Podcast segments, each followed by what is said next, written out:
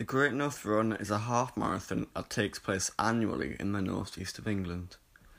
The very first Great North Run took place on June 28th in 1981 and was devised by Olympian Brendan Foster.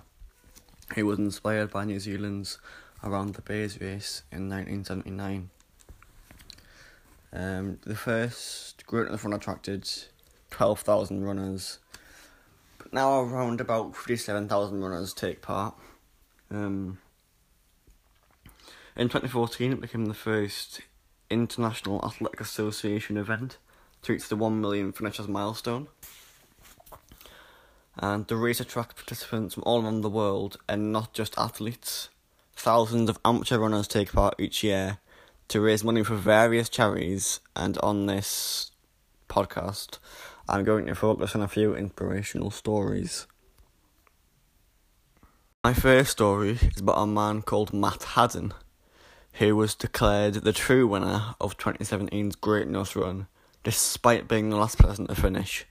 He was suffering from terminal bone cancer and had his leg amputated over the course of his treatment, as well as going through chemotherapy. But that wasn't going to stop him from taking part in the Great North Run. He completed the circuit with prosthetic leg in 4 hours and 48 minutes through sheer determination, raising lots of money for Maggie's cancer support. And my next story is about a man called Tony the Fridge, who was a regular on the Great North Run up until 2016. So over the years, Tony raised thousands of pounds for numerous charities from running with a 42 kilogram fridge on his back.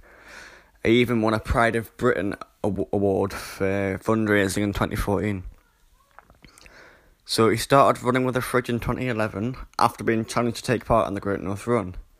He joked to his friend that he could beat him carrying a fridge, and then went on to complete his first Great North Run in 2011 minutes, which is impressive considering he was carrying a fridge.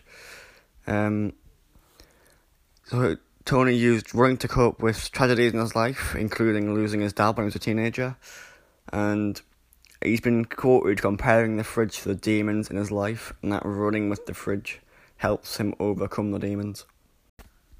My final story is about a man called Colin Burgin Plews. However, he is better known as the Big Pink Dress. So, in 2014, a friend of his wife was diagnosed with breast cancer, and all of a sudden, he found himself doing the Great North Run for the charity Breast Cancer Now and in the welcome pack, the dress code was wear it pink, and the only pink item of clothing he had was a dress that I wore to perform as Diana Ross at a Stars in Their Eyes show at a residential home that I was working at the time. And that's when Big Pink Dress was born. Since that day, he's raised over a hundred thousand pounds for various charities, and he makes his own costume for each race that he runs. Um, He's also won multiple fundraising awards, including a Pride of Britain award in 2019. Thank you for listening to these inspirational stories and have a nice day.